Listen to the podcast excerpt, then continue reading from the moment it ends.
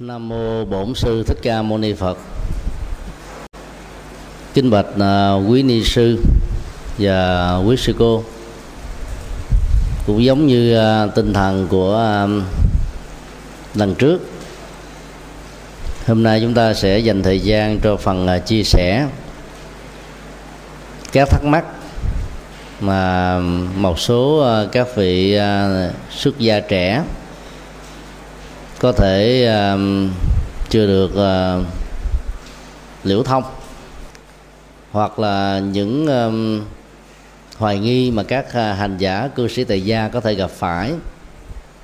Nhân đây thì uh, quý sư cô uh, trẻ có thể uh, lặp lại những câu hỏi đó để uh, chúng ta cùng uh, ôn lại tinh thần uh, Phật dạy như là giải pháp hoặc là tối thiểu như là một sự tham khảo nói chung.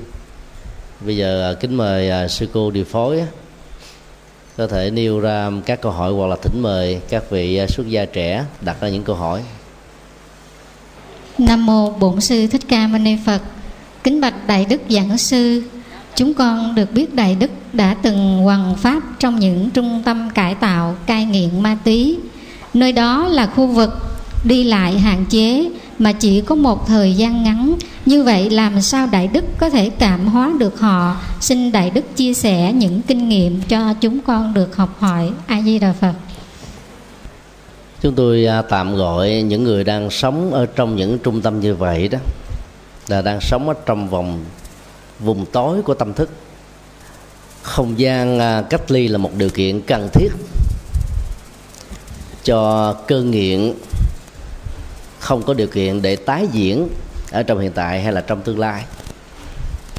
Khi được đưa về trung tâm trung bình là khoảng 15 ngày, người nào có nỗ lực với quyết tâm là có thể cắt cơn.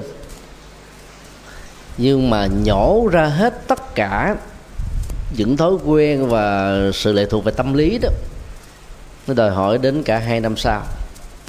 Bằng à, những à, lao động thay thế cho tâm và cái cơ nghiện đó nó được vượt qua một cách dễ dàng. Theo thống kê um, quốc tế đặc biệt là tổ chức uh, sức khỏe thế giới đó trung bình uh, khoảng um, bốn 40 cho đến 70 phần trăm các đối tượng sau khi rời khỏi trung tâm cai nghiện với một thời gian uh, ở tại đây trung bình là một năm rưỡi đó cơ hội tái nghiện như thế là khá cao lý do tái nghiện là bởi vì um, trong các trung tâm phần lớn nó chỉ um, sử dụng y khoa đó để giải quyết. Cách ly đó như là để cô lập quá các phương tiện không cho nó được um, tái diễn. Mà vấn đề uh, huấn luyện cái đời sống nội lực của tâm á, nếu chưa có đó thì việc thành công á, sẽ là một thách đố rất lớn. Thiền của phật giáo là một cái um, tiến trình chuyển hóa tâm thức mà nếu các trung tâm mạnh dạng sử dụng nó như là sự hỗ trợ điều trị đó, chắc chắn rằng nó sẽ làm cho cả nhà quản lý lẫn các trại viên đều có thể nhẹ thở với nhau. Có mặt ở tại các trung tâm này, chúng tôi thấy rất rõ là tường của trung tâm lúc nào cũng cao như là tường của nhà tù. Trên đỉnh của tường còn có rào sắt kẽm gai nữa để tránh tình trạng là vượt tường. Bởi vì người trốn khỏi các trung tâm như vậy, cơ hội tạo ra các tệ nạn xã hội rất cao. Vì cái nhu cầu sử dụng à, tiền cho việc là tiêm chích hút rất lớn. Mỗi một viên thuốc ở mức độ đơn giản hay là mỗi một cái liều chích ở mức độ đơn giản trung bình là từ à, 50 cho đến là 150 ngàn. Và những liều cao có thể là vài triệu. Mỗi ngày như thế là phải ba liều mới đủ độ áp phê. Như vậy trung bình á, những người bị nghiện sẽ phải tiêu thụ 450.000 đồng. Tiền lấy đâu mà ra với cái số lương ít ỏi. Gia đình không khám khá. Rồi con ông cháu cha là những gia đình đại gia đó mà có con bị nghiện đó, thì nó có khuynh hướng là hút chích những cái đô nặng hơn. Mỗi ngày như thế là vài ba triệu đồng từ một người đàng hoàng đứng đắn khi nghiện chi phối nó trở thành là kẻ ăn cắp. Trước nhất tài sản của cải tiền bạc của cha mẹ ruột và người thân của mình. Và nếu cái đó không đủ để chu cấp thì nó dẫn đến tình trạng là uh, cướp bóc và thậm chí là giết người. Còn phụ nữ đó thì lao vào cái tình trạng là lầu xanh để mới có tiền chi tiêu cho cái khoản quá quan phí trong cái đó, thuốc điều trị tại Việt Nam hiện nay đó, rẻ nhất cũng phải là 40 ngàn một viên. Một ngày phải uống tối thiểu là ba viên. Như vậy, tiền để mà điều trị nó cũng phải mất một trăm mấy chục nghìn. Kéo dài suốt 18 tháng như thế, nhiều người đã phải phá sản còn nước ngoài đó, những viên thuốc nó mắc hơn. Do đó, khi vào trung tâm trong một thời gian ngắn thì à, công việc mà chúng ta làm chỉ là gieo hạt thôi. Theo công thức mưa dầm thấm đất. Cái mặc cảm tâm lý của các anh chị em à, nghiện rất cao. Và cái độ áp phê đó, nó cũng rất là khó mà thuyết phục được họ. Khi mà ma túy à, can thiệp vào trong cơ thể đó, thì ngay cả cái khói lạc lớn nhất của cuộc đời đó là tính dục, không còn là mối bận tâm nữa mà lúc đó nó được thay thế bằng cái ảo giác ở trên não thôi. Thuốc lắc á, thì nó có tính năng là kích dục nhưng mà ma túy lại làm cho cái năng lực về đời sống vợ chồng nó ngày càng giảm đi. Bởi như vậy đó những cái niềm vui do nhạc mang đến hay là từ thiện mang vào nó không đủ sức để áp phê họ. Đó là một cái khó khăn à, trong lúc mà chúng ta làm cái công tác đưa Phật pháp vào bên trong này điều thứ hai đó là thời gian chúng ta được cho phép chỉ có vài tiếng đồng hồ. Trong số đó là gần hết một giờ để dành cho bằng thuyết pháp rồi mà các đề tài mà chúng tôi thường chia sẻ tại đây đó là chuyển hóa thói quen vượt qua những cơn nghiện với những cái nghệ thuật là thay thế thôi. Và những cái um, kỹ năng um, nêu ra cái quyết tâm cao độ để làm sao vượt qua được cái à, thách đố lớn này vấn đề còn lại là các anh chị em tại đó có thấy đó là một nhu cầu hay là không? Ta gặp cái khó khăn thứ hai là các trung tâm chưa mạnh dạng cho phép chúng ta hướng dẫn thiền. Vì sự uh, lý giải sai nó cho rằng là thiền nó là thuộc về tôn giáo. Trong cái đó thiền nó thuộc về khoa học. Thực tập thiền thì người ờ, thực tập sẽ có được cái niềm vui nội tại. Và chính niềm vui này sẽ giúp cho những con nghiện sẽ vượt qua một cách thành công. Chúng tôi đã có giới thiệu một vài à, người nghiện vào à, thường chiếu ở giấu tông tích của mình. Và người này có quyết tâm. Sau thời gian à, hai năm bây giờ đã dứt được cơn nghiện. Chứ nếu mà biết là cho mà là nghiện thì có lẽ là chùa đâu có nhận. Cái thời khóa tu học ở tại thiền viện rất là nghiêm khắc. Không ai có tiền riêng có các phương tiện truyền thông điện thoại riêng do đó, việc đi ra ngoài mua thứ này thứ nọ là không có rồi. Rồi ai cũng ờ, ngồi thiền mỗi ngày là mấy thời thời cả tiếng tiếng rưỡi. Cho nên ờ, trong một cái kỷ luật và những cái hỗ trợ của bạn đồng tu như thế đó, sẽ làm cho người ta dần dà có được cái niềm vui mới của thiền định và quên đi những cái cơn nghiện vốn tạo ra lệ thuộc tâm lý và lệ thuộc vật lý rất là cao. Để vào được cái trung tâm này thì ờ, chúng ta cần phải có nghệ thuật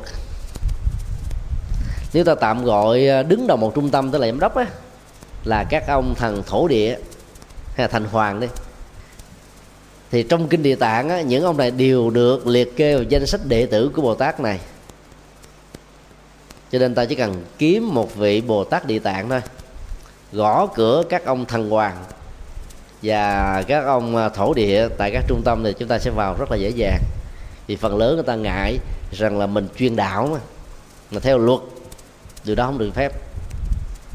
Cho nên các đề tài mà chúng ta vào thuyết giảng tại đây đó, nó về thói quen, về đạo đức, cách thức triển khai làm sao nó gắn liền với luật pháp, gắn liền với những cái đời sống thường nhật của con người thôi, chứ đừng đi vào pháp môn. Do đó mà kêu ta niệm phật là thua. Do đó mà bảo người ta là tính hạnh nguyện là thua. Mà phải dạy những cái mà nó gắn liền với cái tiến trình để giúp cho những người này trở thành là những người tháo gỡ được cơn nghiện. Người ta dễ dàng được đón nhận, mà gắn theo đó là cả một chương trình à, ca nhạc chuyên nghiệp đó thì ai mà không thích. Các ca sĩ có tên tuổi được mời về để tham gia. Đóng góp công quả ta. Có nhiều người mơ còn chưa được, mà nhất là những cái trung tâm như thế nó để những dùng sâu dùng xa thôi đi nghe nhạc sống ờ, loại bình dân là đã quý rồi. Bây giờ loại nhạc sống mà các ca sĩ có tên tuổi nữa thì ai không vui? Giám đốc cũng vui, các nhân viên cũng vui, và các trại viên cũng hăng hân hoan. Và đó là cái điều kiện để chúng ta dễ dàng được chấp nhận vào đây. Do đó chúng tôi xin ờ, kính đề nghị là khi chúng ta làm từ thiện đó thì nên đính kèm theo điều kiện mà vẫn không được xem là phản lại với tinh thần từ bi. Đó là có thuyết pháp. Làm từ thiện đơn thuần thì ta làm làm sao bằng các hội đoàn xã hội được, phải không ạ? Tiền ta không đủ. Khi là có, đi, không có thì dừng. Tiếp tục vận động đó. Các hội đoàn xã hội không có sở trường về thuyết pháp. Và các nhà sư, các sư cô đó có thể làm được công việc này thành công. Nhưng khi mà ta đưa chương trình cho những trung tâm mà mình mới vào lần đầu tiên đó, mà nói thuyết pháp là ta dọn ngược liền chia sẻ về đời sống đạo đức và những cái kỹ năng chuyển hóa thói quen. Nó rất là phù hợp với cái tông chỉ mà họ đặt ra ở trong các trung tâm. Và bên trong thì ta đưa tư tưởng Phật pháp bằng uh, ngôn ngữ đời thường. Chứ đừng có thuật ngữ Phật học. Khái niệm Phật học người ta đâu nghe đó ta nghe cũng không hiểu thì ta mới có thể thành công được. Hoặc là mình uh, sử dụng những cái bài ca uh, của các nhà sĩ nổi tiếng đó mà nội dung của nó là để uh, dạy đề răng nhắc khích lệ đạo đức vân vân. Ví dụ cái bài mà đừng vì tiền phụ nghĩa người ơi đừng vì tiền mà thế này thế nọ. Có những cái bài nói về cái tác hại của ma túy. Có những cái bài à, nói về à, mà cái chết. Ví dụ như à, bài của nhà sĩ trịnh công sơn tôi ơi đừng tuyệt vọng. Tức là tự an ủi chính mình á. An ủi người khác thì dễ lắm nhưng mà an ủi với mình mới khó. Nhiều người bị thất bại cho nên phải cố gắng tạo ra sự an ủi. Đạo diễn trẻ à, Quỳnh Phúc Điền ra đi vào ngày 30 tháng 6 2009 vừa qua đó.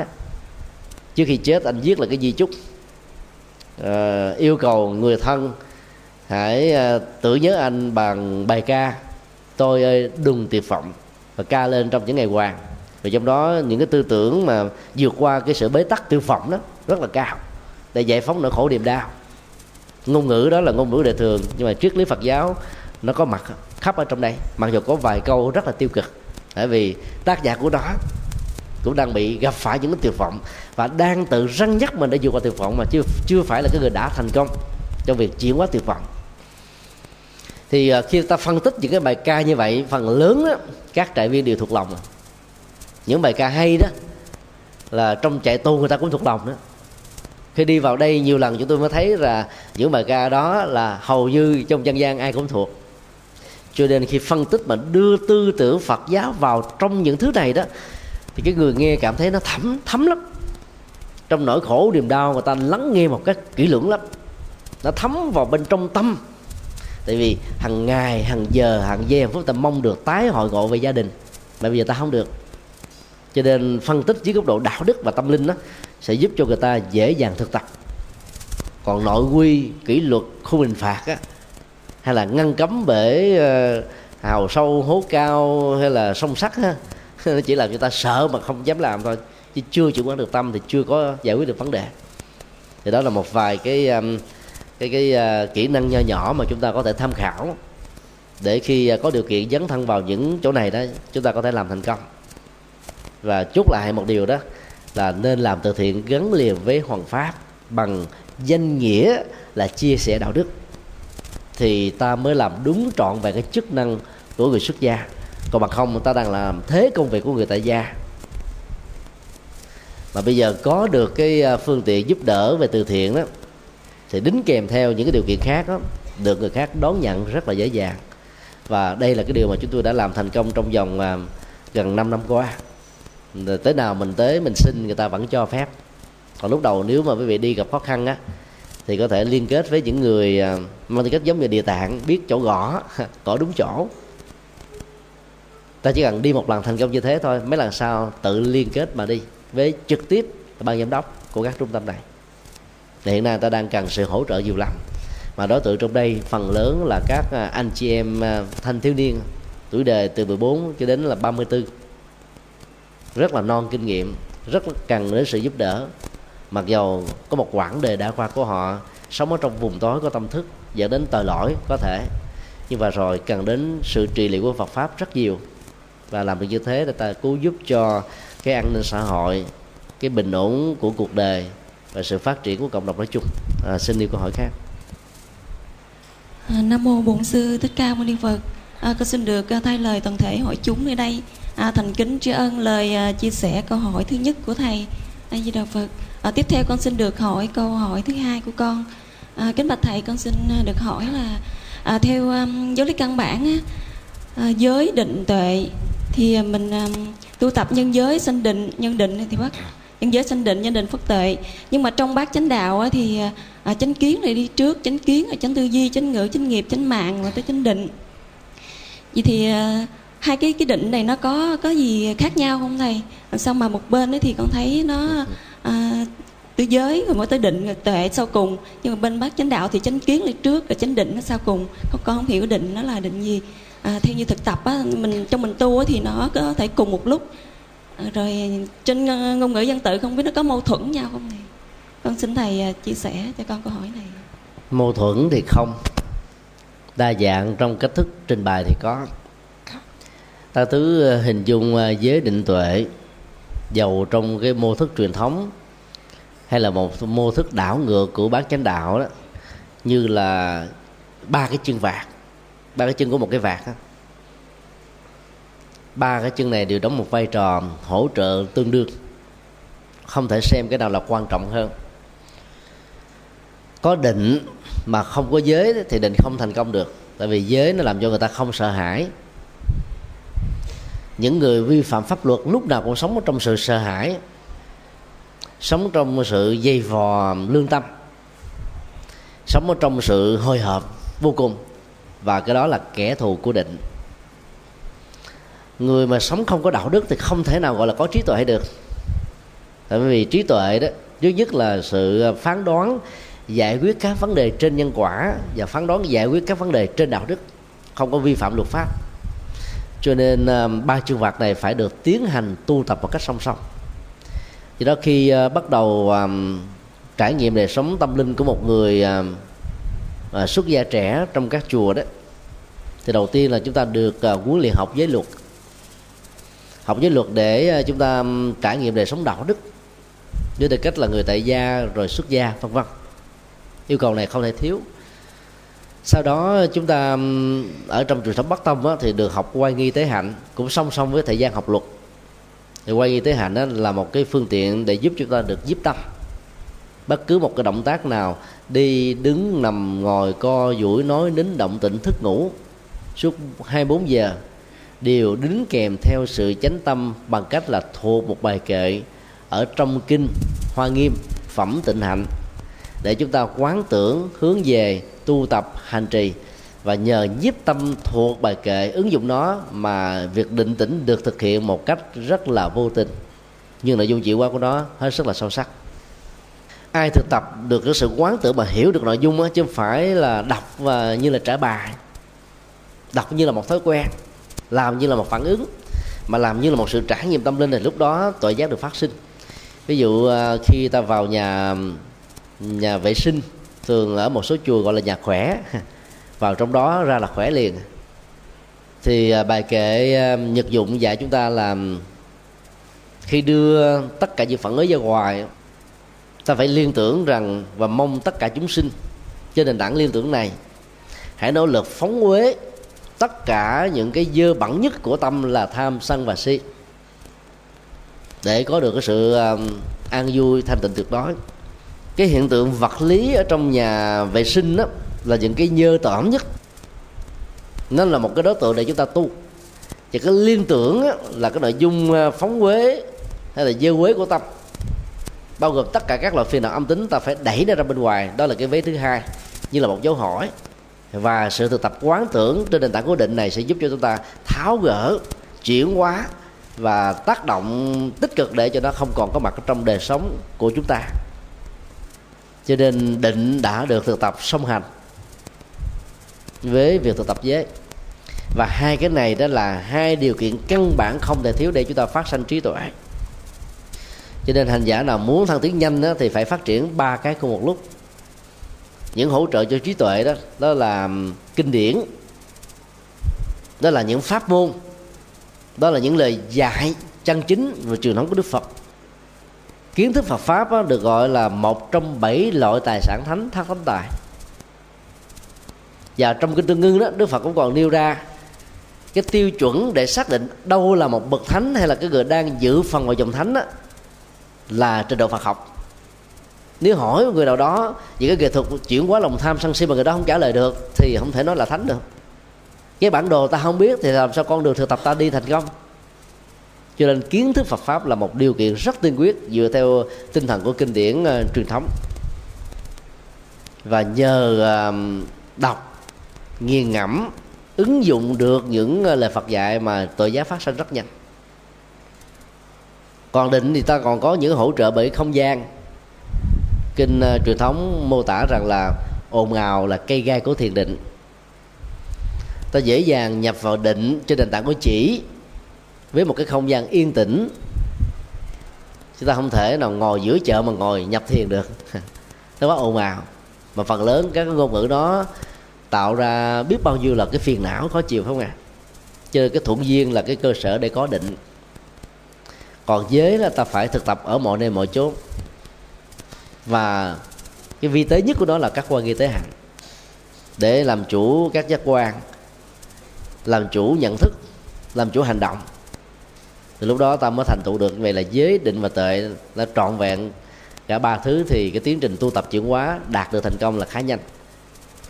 Còn trong bát chánh đạo đó, thì cái mô thức giới định tuệ là do các học giả phân tích đó thôi. Còn đức phật thì không phân tích thế nào là giới, nào là định, nào là tuệ. Và chánh kiến phải là yếu tố đi đầu. Tại vì trí tuệ đó, nó phải là ngọn đèn soi lối ban đêm.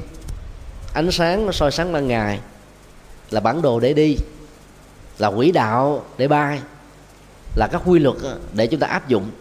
Thiếu nó là chúng ta gặp rất nhiều cái sự trở ngại bởi vì à, nhận thức là đóng vai trò quyết định hết tất cả vì nó phát xuất từ tâm này chánh kiến là cái à, cái nhìn tổng quát nhất trên nền tảng của à, vô thường, vô ngã duyên khể, nhân quả tư diệu đế. Đó là cái người sống với chánh kiến. Thì chánh tư duy đó là những cái ứng dụng tình huống những cái chi tiết những cái hoạt cảnh những cái sinh hoạt hàng ngày. Miễn là đừng để cho sự tiêu cực chán đề ích kỷ vị kỷ tham sân si nghi hoặc và những cái phiền não tiêu cực khác đó, có mặt song hành với nếp suy nghĩ của chúng ta thì gọi là có chánh tư duy. Và hai cái này nó là cái năng lực để phát triển trí tuệ. Vậy cái phần cuối đó chánh niệm chánh định cũng là cái yếu tố quan trọng để phát triển trí tuệ. Hai cái này cái đầu cái đuôi là là là là trợ duy cho trí tuệ cho nên không có gì là mâu thuẫn giữa cái mô hình à, tuệ giác lên làm đầu. Ở trong bát chánh đạo và trong giới định tuệ là cái giới đi đầu không có mâu thuẫn.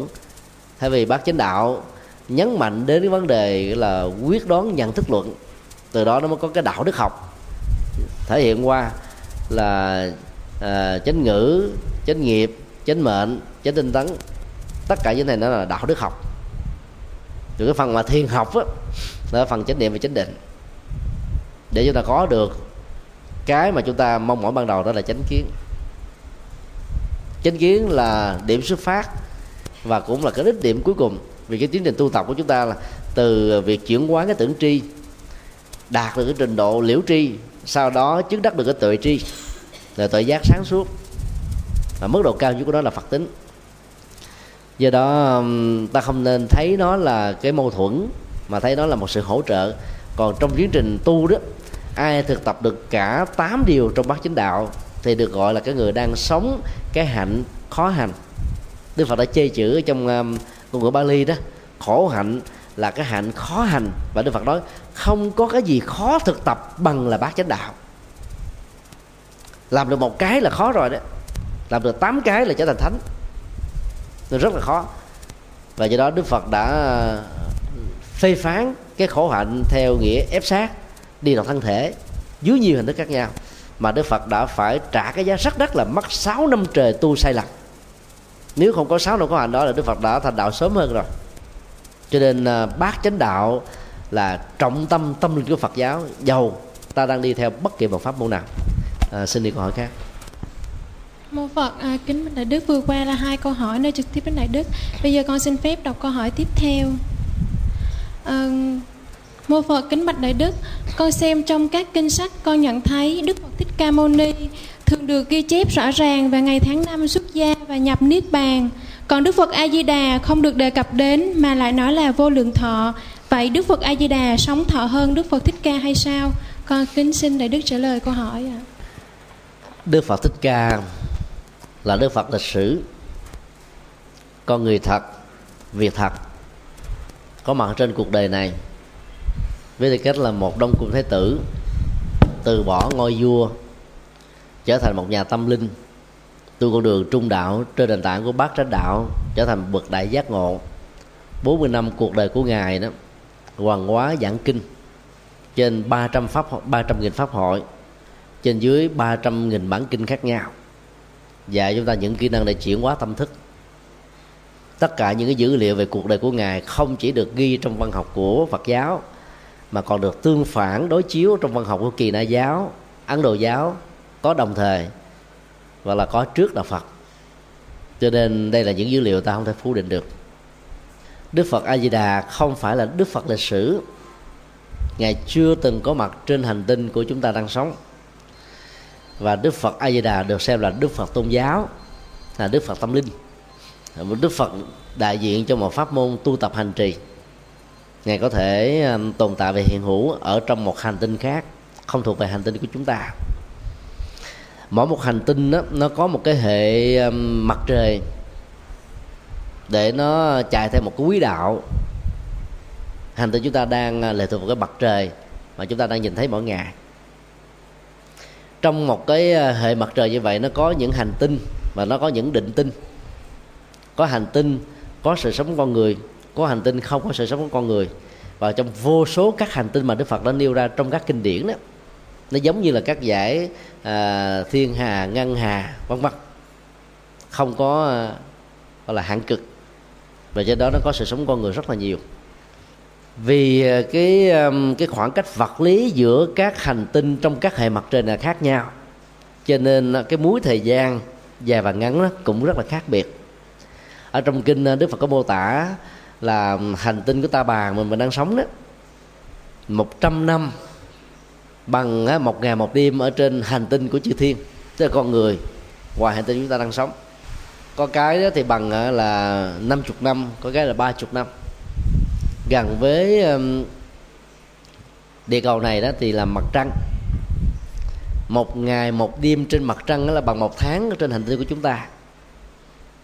Cái độ trên lệch đó đó là là là một quy luật cái múi giờ nó khác biệt. Cũng giống như nếu so sự sống của con người với ờ, các con thằng lằn đó thì một đời của chúng ta là bằng đến mấy chục đời của nó.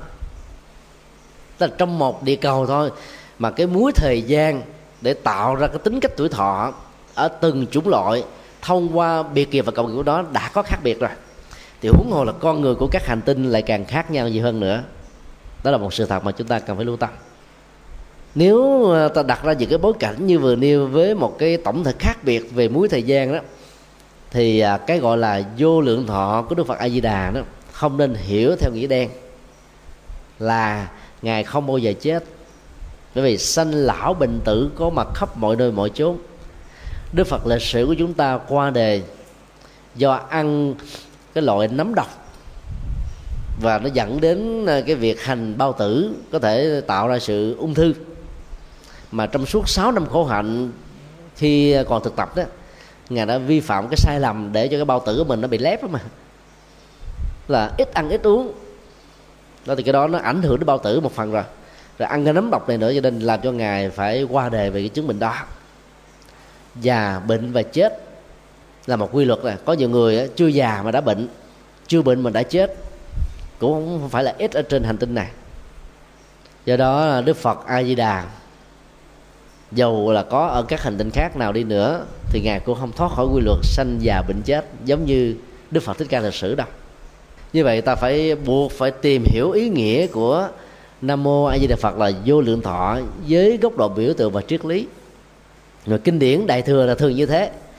Mổ sẽ nói dưới góc độ của chữ đen nghĩa trắng á, ta đạt được giá trị của tín ngưỡng chứ phước báo vốn được xem như là lớp kẹo sô cô la mổ sẽ nói với biểu tượng và triết lý ta đạt được giá trị của kim cương mà đây chính là tông chỉ và cái cách chê chữ trong các kinh điển đại thừa như là một sở trường cho nên ngoài cái nghĩa đen, ta đã biết rồi thì ta nên hiểu thêm.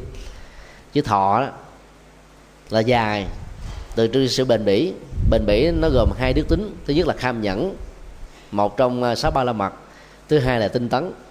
Không có bền bỉ nào mà không đi kèm với tinh tấn. Không có tinh tấn nào mà bỏ rơi bền bỉ, kham nhẫn.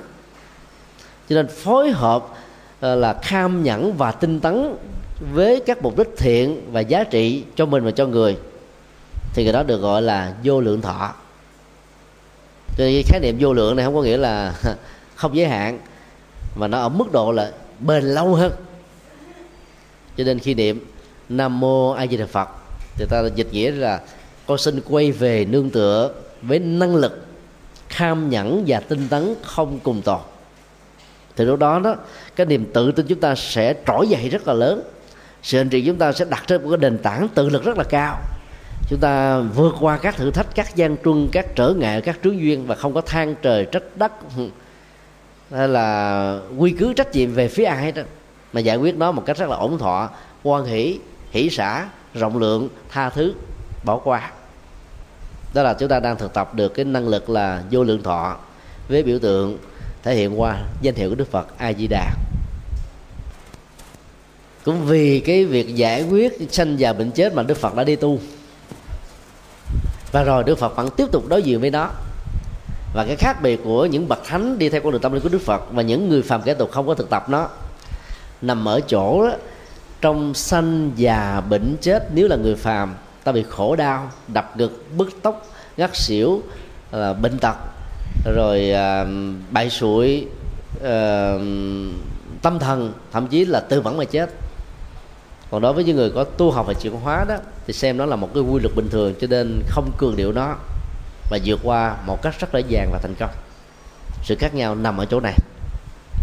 Nhưng mà khác nhau nổi chỗ là tu thành phật rồi là đề đề kiếp kiếp không chết. Cho nên ta phải hiểu dưới góc độ biểu tượng và giải mã nó như là một triết lý đó, thì giá trị hành trì sẽ rất là sâu. Và ngược lại, thì ta sẽ sử dụng được ờ, một cái lớp và tác dụng đơn giản bên ngoài thôi thì phần thực hồi thu về phía chúng ta. Do đó Phật Thích Ca đã chết ở tuổi 80 Đức Phật A Di Đà vào cái múi giờ hành tinh của ngài đang sống đó nó chênh lệch 100 năm với cái hành tinh của chúng ta đi nữa thì cũng có thời ngài phải chết thôi. Còn nếu ta hiểu với biểu tượng về triết lý thì ngài vĩnh viễn không chết. Vô lượng quan là tuệ giác không giới hạn. Muốn khai thác nó ta, ta phải có được vô tận ý của kinh ờ, phổ môn để ta tháo mở cái kho tàng vô tận tạng. Thì vô lượng quan vô lượng công đức vô lượng thọ chắc chắn phải có. Giải mã một biểu tượng nó đòi hỏi ta phải sử dụng các dữ liệu của văn hóa đó. Người ấn độ không thích nó hoạch toẹt. Văn chương á, thi phú muốn gọi hay là phải có điển tích. Phải có những cái khó hiểu và tháo mở đúng cái cái chìa khóa đó thì mới được gọi là hay. Chuyện kiều của vị du á dựa trên uh, kim văn kiều của trung hoa. Mà kim văn kiều trung hoa là không có chỗ đứng trong văn học trung quốc. Nhưng mà khi quyển du dịch ra tiếng việt và dùng các điển tích của dân học đó, thì nó trở thành là một tuyệt tác. Thế mà dịch ra tiếng anh pháp đức mỹ hay gì đó nữa thì nó cũng trở thành bình thường. Thay vì không giữ lại được những cái điển tích đó.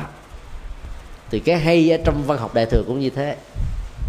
Thì đó là chúng tôi à, chia sẻ với góc độ là một biểu tượng đó để chúng ta tham khảo thêm. Còn nghĩa đen chữ trắng thì chúng ta đã tự biết rồi. À, xin được câu hỏi khác. Mô Phật chúng con kính tri ân Đại Đức về câu trả lời vừa rồi. Con xin phép đọc câu hỏi tiếp theo. Dạ, câu hỏi tiếp theo như sau à. à kính bạch Đại Đức, theo kiến thức mà con được học từ môn duy thức học là căn bản có 8 thức. Nhưng có một lần nọ con đọc một cuốn sách, con xin không không nhớ tên cuốn sách đó. À, trong ấy nói rằng có đến thức thứ 9 mà con không hiểu rõ thức thứ 9 ấy là gì. Vậy thực sự có thức thứ chín hay không? Nếu có, thì thức ấy là gì và nó như thế nào? Kính Đại Đức giảng cho con được hiểu thêm. Nam mô Bổn Sư Thích Ca Mâu Ni Phật. Một số à, tác phẩm văn học đại thừa có nêu ra cái danh xưng đó, bạch tịnh thức, để diễn tả cái giai đoạn mà khi thức a lệ gia đó, vốn dung chứa ờ, các chúng loại hạt giống, đạo đức, phi đạo đức, phàm thánh, thiện ác tốt xấu tiêu cực tích cực. Sau quá trình sàng lọc bằng những phương pháp chuyển hóa tâm của các pháp môn Phật giáo, chứa đựng lại toàn bộ các hạt giống tâm lên thanh tịnh, thì cái đó được gọi là bạch tịnh thức. Gọi nó là thức thứ chín để chúng ta dễ dàng hình dung là nó đã có chuyển hóa ở cái giai đoạn cuối cùng, nó khác với giai đoạn a la gia là một hợp thể, giống như một cái kho có vật hữu dụng, vật vô dụng lẫn lộn với nhau trên gọi là thứ chín không có nghĩa là có một cái thức khác biệt với a la gia mà chỉ là sự chuyển hóa thanh tịnh a la gia sau quá trình hành trì. Trong truyền thống của dân học à, Bali đó thì ta thấy à, khái niệm tâm ý thức đó, đôi lúc được sử dụng là đồng nghĩa với nhau tùy theo nghĩ cảnh. Nếu chỉ chung cho cái năng lực phán đoán nhận định hỗ trợ ngược lại với cái thân thể vật lý này thì gọi là thân à, gọi là tâm là ý thức gì cũng được đó ví dụ như là tâm dẫn đầu các pháp, tâm tạo tác, tâm hành động, hay là ý dẫn đầu các pháp, hay là thức dẫn đầu các pháp thì cũng giống nhau thôi, không có khác nhau. Nếu ta hiểu cái tâm này là một cái phần phối hợp với ờ, thân thể để tạo ra một cái ờ, tổ hợp tâm vật lý được gọi là con người. Còn tùy theo cái tính năng mà ta có thể phân định nó tùy theo các cái góc độ khác nhau. Ví dụ, khi nói đến ờ, cái tiến trình tái sanh đó thì à, duy thức học của đại thừa gọi đó là thức chứ không gọi là tâm. Nhưng mà trong Bali đó thì có lúc gọi là thức tái tục hay là tâm tái tái tục. Thì tâm và thức được sử dụng giống nhau nhưng mà không gọi là ý. Nó như một thói quen dụng ngữ thôi để nói về các, cái tính năng các cái chức năng trong các tình huống khác nhau. Thì trên bản chất thì cũng là một cái khối của tâm thức. Khi nói đến à, cái thiện cái ác hay là những cái à, cặp phạm trù của tâm đó thì ta gọi là tâm thiện tâm ác. Chứ ta không nói là thức thiện thức ác. Khi nói về cái tính năng nhận thức phán đoán á, của các giác quan thì gọi là thức nhận thức. Chứ ta không có nói là tâm nhận thức hay là ý nhận thức. Chẳng qua cũng là một cái mặc định thói quen thôi. Và cái phán đoán ờ, dầu là diễn dịch quy nạp loại si tổng hợp của tâm ý nói chung nó đều có hai khuynh hướng tốt và xấu tiêu cực và tích cực. Người tu tập là làm sao à, chuyển hóa cái tiêu cực để hướng về cái tích cực làm chủ được thân này. Không để cho thân và tâm mâu thuẫn xung đột với nhau. Không để cho tâm nó, nó chiều như là một kẻ nô lệ cho thân để cho thân rơi vào chủ nghĩa hưởng thụ. Chứ không để cho tâm nó, nó trở nên là khắc khe với thân đi đọt trừng phạt bằng những khổ hạnh ép sát. Mà cả hai phải phối hợp với nhau để cho có sức khỏe tu tập được thành công cho nên uh, duy thức học Phật giáo là một cái ngành uh, tâm thức học chiều sâu. Phân tích các cái diễn tiến của tâm lý những cái uh, tác động tiêu cực của môi trường của điều kiện rồi uh, những cái phản ứng nghiệp và quả khi mà một tâm đã được uh, thực hiện một hành động đã được uh, hiển bài để cho tất cả chúng ta thấy được rằng là tất cả đều phải chịu trách nhiệm lấy hành vi dầu là lời nói việc làm là suy nghĩ của mình chứ không phải là một người nào khác. Và khi thấy rõ được cái tính trách nhiệm đó thì ta phải nỗ lực hàng giờ hàng giờ hàng giờ, hàng phút để làm cái việc này. Chứ không thể nhờ hay là chờ người khác ban tặng cho thành quả của sự ăn vui. Đó là mấu chốt của cái ngành à, duy thức học tức là tâm thức học hay là chuyển hóa tâm thức học của Phật giáo. Nó khác hoàn toàn với cái ngành tâm lý học. Chiều sâu tâm lý học và hành vi tâm lý học phân tâm của à, cái nền tâm lý à, ở phương Tây chữ là về phân tích mẫu xẻ đó đi, không có nhấn mạnh đến cái góc độ chuyển hóa đó. Và thậm chí ngay cả trong lĩnh vực tâm lý học ứng dụng, thì cái việc ứng dụng nhiều nhất là để trị các cái bệnh tâm thần là hết à. Trong khi đó cái điều trị như mục đích cứu cánh nhất ở trong dưới thân Phật giáo là làm cho một người phàm trở thành một bậc thánh, cho một nỗi khổ niềm đau đó được ờ, an vui hạnh phúc, cho những cái bất hạnh trên cuộc đời không còn là nó nữa, mà là hoa trái của an vui đó là cái khác nhau căn bản nhất của cái ngành duy thức học. À, xin đi câu hỏi khác. Mong vợ giờ con xin phép được đọc câu hỏi tiếp theo. À, kính bạch đại đức à, cho phép con hỏi đức vua chùa làng phong cảnh bục câu nói này có ý nghĩa gì? Và công chúa bát nàng là con vua thời nào? À, xin đại đức à, hoan nghị trả lời câu hỏi này ạ. À. trước nước á, về phương diện luật pháp đó, nó phản ánh cái một giai đoạn lịch sử ở trong à, những cái triều đại phong kiến rằng là đất nó thuộc về chủ quyền của quốc gia. Và chủ quyền đó đỉnh cao nhất là vua. Nên gọi là đắc vua. Một nhà sư ờ, được bổ nhiệm trụ trì hay là được thỉnh mời làm trụ trì, không có nghĩa là nhà sư đó bỏ hết tất cả mọi thứ để xây dựng lên cái ngôi chùa, mà phải có cái công đóng góp, kẻ công, người của, kẻ tiền á, người ờ, công ờ, công quả, vân vân, để hình thành nên cho nên chùa đó xây dựng là để cho cả một ngôi làng. Như vậy cho riêng nhà sư trụ trì hay là các tu sĩ có mặt ở trong đó chứ gọi là chùa làng. Chùa thì phải có phong cảnh bục chứ lẽ chùa có phong cảnh thiên chúa? Và ta phải hiểu theo nghĩa bóng chứ đừng nên hiểu theo cái đen phong cảnh bục không có nghĩa là chỉ có tượng nè, rồi à, cảnh thiền nè. Phong cảnh đẹp của tùng lâm, mà nó phải có cái chất liệu của giác ngộ giải thoát. Cái chùa mà trang trí giống như cải lương thì à, không hợp với đời sống tâm linh rồi. Chùa mà trang trí như là khách sạn năm sao lại càng không thích hợp nữa. Thì cái phong cảnh bục đó, nó phải thể hiện lên cái chất liệu của an lạc. Tự tại, thoải mái, thảnh thơi, mà tất cả những người phật tử hay là người không phải đạo phật có mặt ở trong không gian tâm linh của ngôi chùa, tự động nó với cái tác động tích cực đó rê rụng bớt những cái duyên trần. Phong cảnh như thế là phong cảnh bục cho nên à, thỉnh thoảng ta thấy là những ngôi chùa xưa đó có tiếng chùa ngân vang và làm cho à, khách trần nhẹ bớt đi phiền não. Tiếng chuông ngân phiền não nhẹ trí tuệ lớn bồ đề sanh lìa địa ngục thoát lửa hầm cầu thành phật độ chúng sinh. Còn cái trống bắt nhận ngân vang đó như một sự cảnh tỉnh như một sự thôi thúc như là mời lên cách để chúng ta thẳng tiến đi trên con đường tốt và tiếng tiếng mỏ như là một sự tinh tấn không vui qua hình thức biểu tượng của con cá, không nhắm mắt, suốt cả ban đêm. Lúc nào cũng mở mắt to cho sự tỉnh thức có mặt. Như vậy là các cái pháp khí được sử dụng trong không gian tâm linh của các ngôi chùa đó, nó tạo ra là phong cảnh bục mà cái phong cảnh bục về ý nghĩa tâm linh này mới là quan trọng. Mà không đó, nó trở thành là một cái địa điểm du lịch là hết rồi. Phong cảnh đẹp chỉ là du lịch mà thôi thì không còn tâm linh nữa. Trong thời hiện tại đó thì à, đất không còn là vua mà đất là của chính quyền. Cho nên chúng ta không được là để là mua bán đất mà là chuyển nhượng quyền sử dụng đất. Thời này nó cũng vậy thôi đất không phải của chúng ta. Chúng ta được quyền canh tác trong à, thời gian hợp đồng năm chục năm mấy chục năm là tùy theo loại hình đất. Đất uh, rừng phòng hộ thì được năm chục năm đất lâm nghiệp thì được năm chục năm hoặc là một trăm năm. Đất uh, trong cái hàng năm á, thì có lúc là hai chục năm lúc là hai mươi năm lúc là ba mươi năm. Đất lúa đất thổ cư thì khác. Đất thổ cư thì giá trị sử dụng vĩnh viễn. Cho nên từ đời này sang kiếp khác con cái uh, thừa tự tài sản có thể tiếp tục sử dụng cái quyền mà cha mẹ họ ông bà họ đã từng được sử dụng. Cho nên vẫn được gọi là đất của nhà nước thôi ta được canh tác là chứ đâu ta không được quyền à, bán nó. Chính vì thế mà chủ quyền của mỗi quốc gia nó được ranh giới bởi uh, biên giới. Việt Nam và Trung Quốc bị tranh chấp biên giới đã lâu. Trung Quốc thì có khuynh hướng là dấn sân giành đất nên uh, các biên giới chúng ta nó bị hẹp đi nhỏ đi. Thì bởi vì đất đó được gọi là chủ quyền của chính phủ chứ không phải là của dân.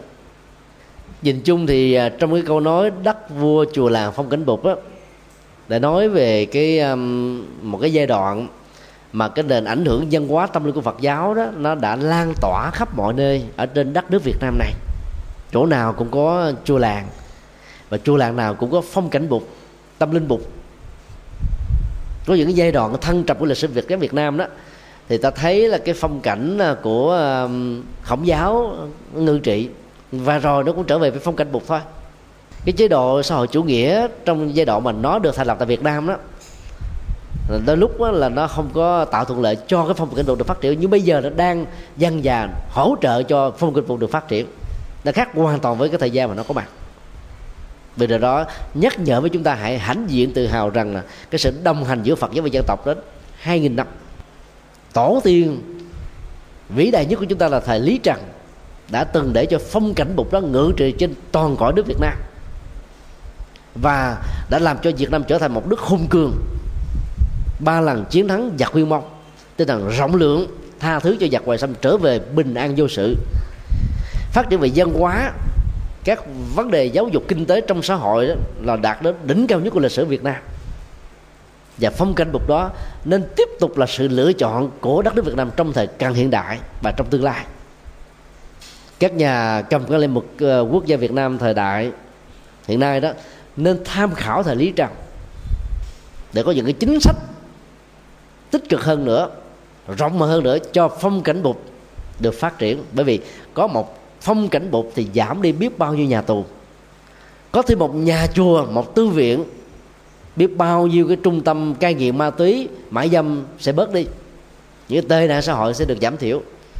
Cho nên đừng lo sợ phong cảnh bục có mặt nhiều mà lo sợ cho phong cảnh bục không có điều kiện được phát triển đó là cái thông điệp của um, cái câu um, câu nói cửa miệng của dân gian Việt Nam, mà giá trị của nó vẫn còn ở trong sự hành trì và tương lai cũng như là hiện tại của tất cả chúng ta xin đi câu hỏi khác Nam mô Bổn sư Thích Ca Mâu Ni Phật. Kính thạch bạch thầy, cho con xin hỏi là tại sao Mạc Na lại gọi gọi là con quái vật hai đầu? Thầy giải thích giùm con. Mạc Mạc Na hả? Dạ. Cái đó là cách nói của mỗi người đó. Cái người nào nói câu nói đó thì dùng cái từ à, ấn tượng. Ý muốn nói nó nó xảo trá đó mà. Cái tôi lúc nào cũng là xảo trá. Cái tôi nó lừa gạt mình. Cái tôi lừa gạt người. Cái tôi bất chấp tất cả cái tôi rất là khó chịu cái tôi là gai gốc là miễn chai là kẽm gai là lựu đạn là quả tiễn là hạt nhân quái vật hai đầu là còn đỡ đó. chặt đầu này, nó còn đầu kia, chặt thêm đầu kia là hết. Còn cái tôi của mặt na, bao gồm bốn phương diện, ngã si, ngã kiến, ngã mạng, ngã ái. Rất là tiêu cực. Cái ngã si đó sẽ làm cho rất nhiều người xem thân thể này là thượng đế. Xem dòng cảm xúc, buồn khổ của họ là thượng đế. Cho nên phải à, chăm chút nó. Kết quả là làm cho họ biến trở thành nạn nhân của chính mình không có kiến thức về tư duy đế thì à, cái nhìn về bản thân nhân sinh quan thuộc về ngã si. Ngã kiến là cái nhìn sai cho rằng là uh, thân thể này à, do thượng đế tạo ra. Thân thể này ngẫu nhiên mà có. Thân thể này do quá trình tiến hóa à, đỉnh cao nhất là loài khí dựa để trở thành con người. Thân thể này đó là là là do đất nước gió lửa mà có thân thể này là do vật chất mà tạo ra. Tất cả những đó nó đều thuộc về ngã kiến. Nó là bà con rất là thân thuộc của mặt na. Ngã ấy lại càng nguy hiểm nữa. Nó thương một cách rất là kỳ quặc chính bản thân mình. Mình nói là mình thương người tình, thương người vợ, người chồng, thực ra ta thương bản thân tôi. Ta thương cái tôi của mình nhiều. Cho nên vì chịu cái tôi cô đơn không nổi, ta phải cặp người từ người tình, ta cặp với một người chồng, một người vợ cái tôi đó lúc nào cũng cần cái nhu cầu bưng bít để tạo ra cái cảm xúc như là thực phẩm để tồn tại và phát triển. Trong chiều hướng của sanh tử và luân hồi. Cái ngã ái ờ, tệ hại nữa là nó được diễn ra dưới hình thức là tự ái, mà tự ái sai lầm là tự sát. Tự ái là ý thức về bản thân của mình nhiều quá cho nên dễ dàng bị đau. Khi có một người nào nói xấu về mình, nó sai về mình, nó khác về mình, mà cái đau nó chịu nổi dẫn đến tình trạng tự tử mà chết ví dụ như à, nữ diễn viên điện ảnh nổi tiếng hàng hàng đầu của Hàn Quốc là à, John Jin Siêu hoặc là tổng thống Hàn Quốc vừa qua đã phải tự vận bằng cách là nhảy xuống vực thẳm mà chết. Michael Jackson ra ra đi vào ngày 25 tháng 6 2009 đã trải qua 10 năm khủng hoảng tâm lý. Bởi vì thanh danh của anh đã bị à, chết đi do những cái cáo buộc lạm dụng tình dục trẻ em mặc dù à, anh có hai lần lấy vợ chính thức, có ba đứa con, một đứa thứ ba là đứa con rê, mà vẫn không thoát khỏi búa rìu dư luận của những cái cáo buộc mà làm cho anh phải thắt điên bác đảo, đôi lúc phải hầu tòa đến năm bảy tháng liền. Và suy sụp tinh thần để dẫn đến tình trạng là nghiện ma túy. Điều đó đã làm cho sức khỏe sa sút nghiêm trọng, cộng với cái cái bệnh mà bạch biến, làn da trắng, ba lần giải phẫu cho nên sức khỏe của anh đã trở nên tồi tệ. Ai quá quan trọng đến thanh danh của mình thì dễ dàng bị khổ về phương diện cảm xúc. Dễ vui dễ cười và do đó rất là dễ khóc. Dễ cười và khóc đó, nghĩa là dễ phiền não cái đó gọi là tự ái. Là thương chính mình. Cái cái cái cái phức cảm tâm lý đó rất là nguy hiểm và nó tạo ra những cái mặc cảm những cái ác cảm. Tất cả những cái đó đều thuộc về tự ái hết. Còn ngã mạng là cống cao xem mình là trời, xem mình là tất cả, là bản lề, là trục xây là quan trọng. Còn tất cả mọi thứ còn lại, bao gồm là ai, cái gì, chỉ là thứ yếu mà thôi. Thì bốn phương diện này nó là bốn cái đầu của con bạch tuộc. Chặt cái đầu này, nó mọc ra đầu kia. Nhưng nó mạnh dạng hơn đó, nó không phải là quái vật hai đầu, mà nó là con đĩa. Bầm nó ra một trăm mảnh thì nó có là một trăm cái đầu, với một trăm sự sống mới. vấn đề còn lại là chuyển hóa nó thôi, dùng trí tuệ. Để ta không còn à, chấp trước vào à, cái tôi ở trên cơ thể hay cái tôi về cảm xúc, cái tôi về ý niệm, cái tôi về tâm tư, cái tôi về nhận thức, thì lúc đó ta vượt qua được cái gút mắt của mặt na. Và dần già đó ta sẽ hướng tâm về trí tuệ để ta tháo gỡ hết tất cả những cái dấu ấn, bóng dáng, rê rước còn lại của chúng ở trong tiến trình của sanh tử. Mà việc thực tập dài ba năm thậm chí dài ba chục năm ấy, đâu có dễ dàng gì tháo gỡ đó một trọn vẹn một trăm phần trăm. Cho nên ờ, ta có thể sánh ví cái mặt na bằng ờ, nhiều cái từ. Nó gắn liền với chấp ngã và chấp ngã sở hữu. Nó là sợi dây xích ghi kéo chúng ta trong luân hồi. Nó là quả tiễn bắn chúng ta nát sạch thành từng mảnh ở trong khổ đạo cái gì xấu nhất trong cuộc đời đó nó đều thuộc về yếu tính của mặt na và cái trọng tâm ờ, chuyển hóa tâm linh ở trong duy thức học đó là cái anh này. Mặt na mà hết á thì uh, các thức giác quan mắt tai mũi lưỡi thân ý đó dễ dàng diễn ra với hình thức là hiện lượng tức là trực quan gây nhân quả về trí tuệ. Thì nghiệp mới không được gieo nghiệp xấu đó không có mặt nghiệp cũ đó được thanh tịnh và toàn bộ a la gia đó trở thành là bạch tịnh thức. À, xin nêu câu hỏi khác. Kính bạch đại đức con xin phép đọc câu hỏi tiếp theo. Là theo con được biết nghiệp là hành động tạo tác có tác ý. Vậy người bệnh tâm thần họ chỉ hành động mà không có tác ý. Vậy họ có tạo nghiệp hay không? Và sau khi chết họ đi về đâu? Con kính đại đức trả lời câu hỏi này. Tất cả mọi hành động đều có cái quả hay là cái phản ứng nghiệp tương thích? Rất nhiều người đã hiểu sai à, câu phát biểu của đức phật ở trong kinh tăng chi. Là bởi vì đã cắt đứt cái vế thứ hai, vốn đóng vai trò rất quan trọng để giải thích cái vế đồng. nguyên nhân à, của câu kinh đó như thế này. Này các tỳ kheo, tác ý là nghiệp. Sau khi có tác ý, con người có khuynh hướng thể hành động qua lời nói và việc làm chứ vế thứ hai này bị cắt bỏ. Cho nên đó, nhiều người đã lý giải rằng chỉ có tác ý thì mới tạo thành một nghiệp dẫn đến quả còn những hành động không tác ý là không tạo nghiệp. Đó là một sai lầm cực kỳ nghiêm trọng. Nhân vô tình dẫn ra cái kết quả vô tình. Nhân hữu ý tạo ra quả hữu ý. Một người à, lái xe chẳng hạn như à, xe tải về ban đêm cái cơ hội bị ngủ gục rất là cao và do đó nếu lỡ mà lủi vào một người đi đường hoàn toàn hành động này là vô tình, nhưng hậu quả mà anh ta phải chịu là gì? Ngồi tù. Và phải đóng tiền phạt cho cái cái chết theo cái luật hiện hành, mấy chục triệu, thậm chí có nhiều tình huống là vài trăm triệu. Còn ở hải ngoại, những cái nhân vật đại gia nổi tiếng đó mà đóng tiền bảo hiểm cho toàn thân cho cái tai cái mũi mắt á, thì cái tiền bồi hoàn nó phải tương thích với cái số tiền đã đóng bảo hiểm nữa. Dầu là vô tình không có dụng ý giết người nhưng mà hậu quả ở hiện tại và hậu quả cái chết người này dẫn đến nhiều nỗi khổ niềm đau cho gia đình còn lại rất là lớn là một tiến trình tương tác và nhân quả không thể tránh khỏi. Cho nên um, những um, à, tài xế đó đã được mách bảo với nhau khi mà có tai nạn diễn ra điều trước nhất là phải đào tẩu khỏi hiện trường không phải trốn trách nhiệm mà là để tránh tình trạng bị đánh. Bởi vì người thân người đi đường bức xúc quá khổ đau về cái cái cái chết thương tâm quá. Cho nên trước nhất là cứ đánh cái người tài xế nên tài xế phải đào tẩu. Còn nếu người đó đang còn à, à, hấp hối đó thì phải đưa người ta đến bệnh viện. Còn chết rồi đó là phải đào tẩu liền.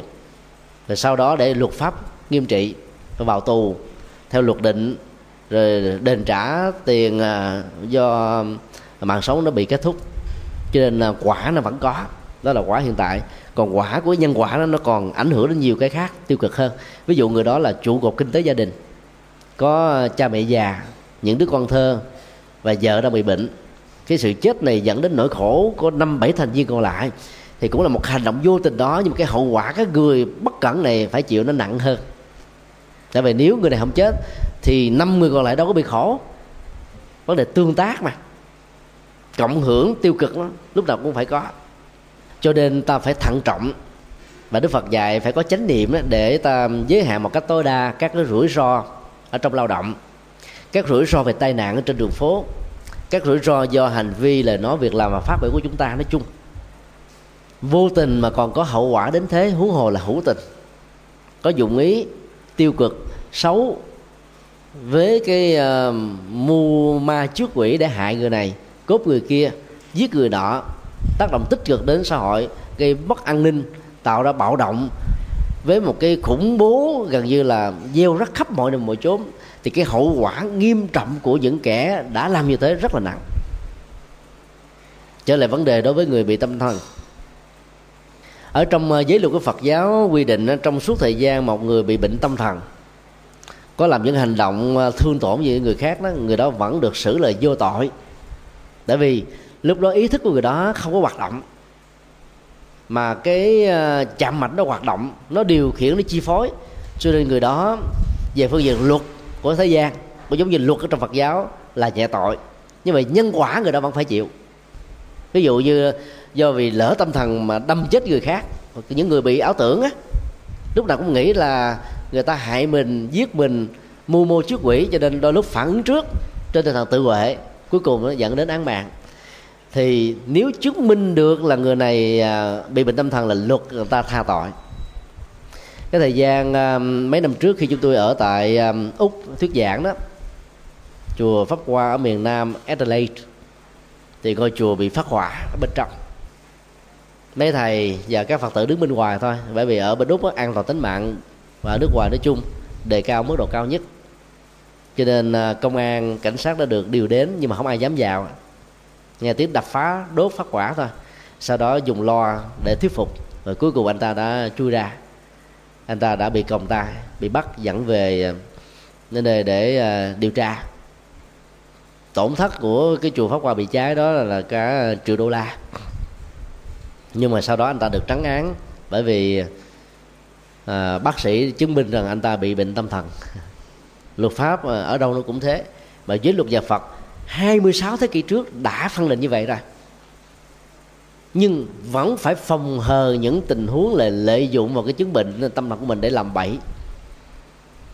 Thì ờ, một trong bảy cái phương pháp giải quyết ờ, những cái tranh chấp ở trong đời sống tu sĩ đó nó có cái là bắt si tình đi. Tức là một cái loại biểu quyết đa số. Xác định rất rõ là đương sự tu sĩ abc đó không còn bị bị tâm thần nữa nhưng mà giả vờ là bị tâm thần thì cái đó là bị bị nghiêm trị theo luật pháp và bị nghiêm trị theo giới luật của đức phật. Còn ai là tâm thần thiệt thì được miễn tại vì họ mất đi sự kiểm soát. Cho nên về vấn đề cộng đồng trong xã hội thì um, nó được giảm. Cái quả chịu các hình phạt ở mức độ cao nhất. Nhưng về nhân quả nếu thương tổn đến người khác về phương diện khổ đau vẫn phải chịu như thường. Trên đó là cái uh, điều rất là đau lòng, đáng tội nghiệp ở những người bị những chứng bệnh tâm thần. Tâm thần là nó có có hàng trăm cái nguyên do khác nhau để dẫn đến. Có người thất tình, dẫn đến tâm thần. Có người thất nghiệp, có người đó là bị nhân tình thế thái. Có kẻ là chịu không nổi những cái lời mạ lị, chửi bới có người bị mất ngủ, có người do uống rượu, có người bị ám ảnh.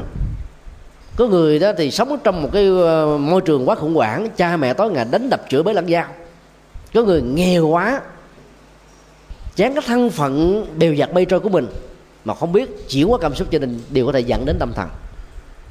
Và có những người tâm thần bẩm sinh thì sanh ra đó nó có những cái dị dạng ở trên não. Do quá trình à, mang thai đó người mẹ không khéo uống rượu ma túy xì ke và những độc tố khác. Hoặc là loạn luân những người à, à cùng dòng máu trực hệ mà giao cấu với nhau có thể dẫn đến tình trạng là con cái sinh ra bị tâm thần. Thì tâm thần do loạn luân hay là di truyền là không điều trị được. Còn tâm thần do hoàn cảnh xã hội, do những lý do khủng hoảng cá nhân đó là có thể điều chỉnh được. Với điều kiện là người thân phải rất là khéo léo, tìm kiếm cái nguyên nhân dẫn đến cái chứng bệnh này là cái gì.